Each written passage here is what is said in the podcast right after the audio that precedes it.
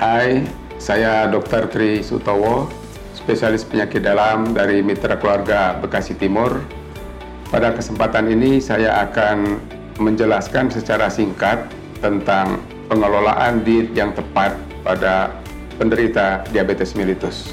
Diabetes mellitus atau kita kenal juga dengan sakit gula atau kencing manis ditandai dengan tingginya kadar gula di dalam darah. Penyakit ini sebagian besar bersifat menurun secara genetik dan penyakit ini tidak bisa kita sembuhkan tetapi kadar gula di dalam darah bisa kita kendalikan dengan baik. Pengelolaan diet pada penderita diabetes mellitus kita kenal dengan istilah 3G, yaitu jenis, jumlah, dan jadwal.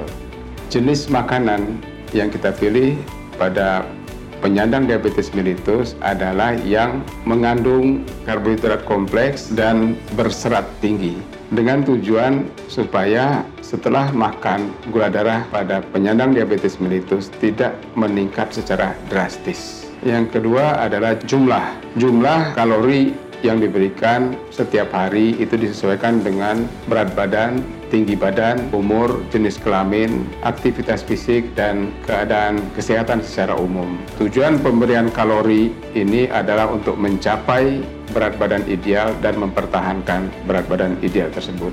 Yang ketiga adalah jadwal. Jadwal pada penyandang diabetes kita bagi tiga, yaitu tiga makan utama dan tiga makanan selingan.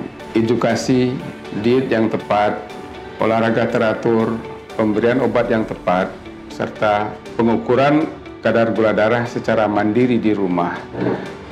Itu merupakan pilar pengelolaan diabetes mellitus. Diharapkan bisa mencapai kadar gula darah yang terkendali dan stabil. Sehingga kita bisa mencegah terjadinya komplikasi dari diabetes mellitus dan bisa menghambat bertambah beratnya komplikasi yang sudah ada. Sekian pembahasan kali ini.